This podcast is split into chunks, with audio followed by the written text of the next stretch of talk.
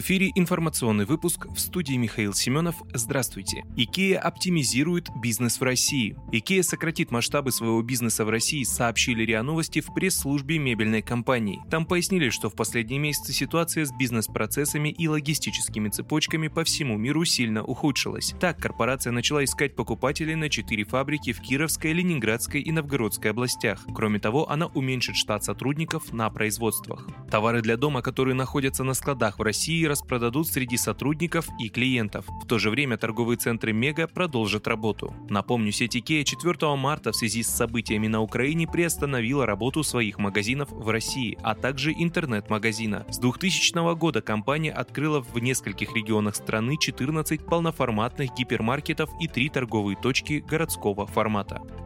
Си Цзиньпинь призвал все стороны добиваться урегулирования на Украине. Все заинтересованные стороны должны добиваться надлежащего урегулирования украинского кризиса, заявил в среду председатель КНР Си Цзиньпинь в телефонном разговоре с президентом России Владимиром Путиным. Все заинтересованные стороны должны занять ответственную позицию добиваться надлежащего урегулирования украинского кризиса. Китай готов продолжать играть свою конструктивную роль в этом отношении, приводит слова китайского лидера Центральное телевидение Китая. Си Цзиньпинь подчеркнул, что Китай всегда самостоятельно самостоятельно выносил суждения в отношении украинского кризиса. Новый способ оплаты смартфоном по картам МИР появится с 25 октября. Оплачивать покупки с помощью смартфона в России после 25 октября смогут держатели карт МИР. Операции оплаты и возврата будут проходить с помощью QR-кодов, сформированных в программе МИР-Пэй или приложении кредитной организации. Об этом сказано в бюллетене национальной платежной системы, фрагменты которого есть в распоряжении известий. В документе говорится, что пользоваться этим способом можно будет только после аутентификации держателя карты. Также понадобится доработка со стороны продавцов. В пресс-службе платежной системы сообщили, что система МИР собирается предоставить банкам техническую возможность реализовать сервис оплаты с использованием QR-кодов, сформированных в мобильных устройствах держателей карт.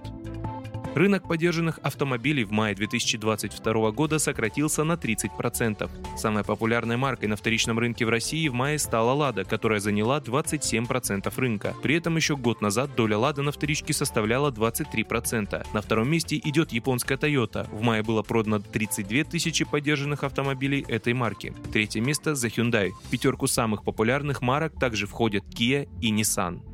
Вы слушали информационный выпуск. Оставайтесь на справедливом радио.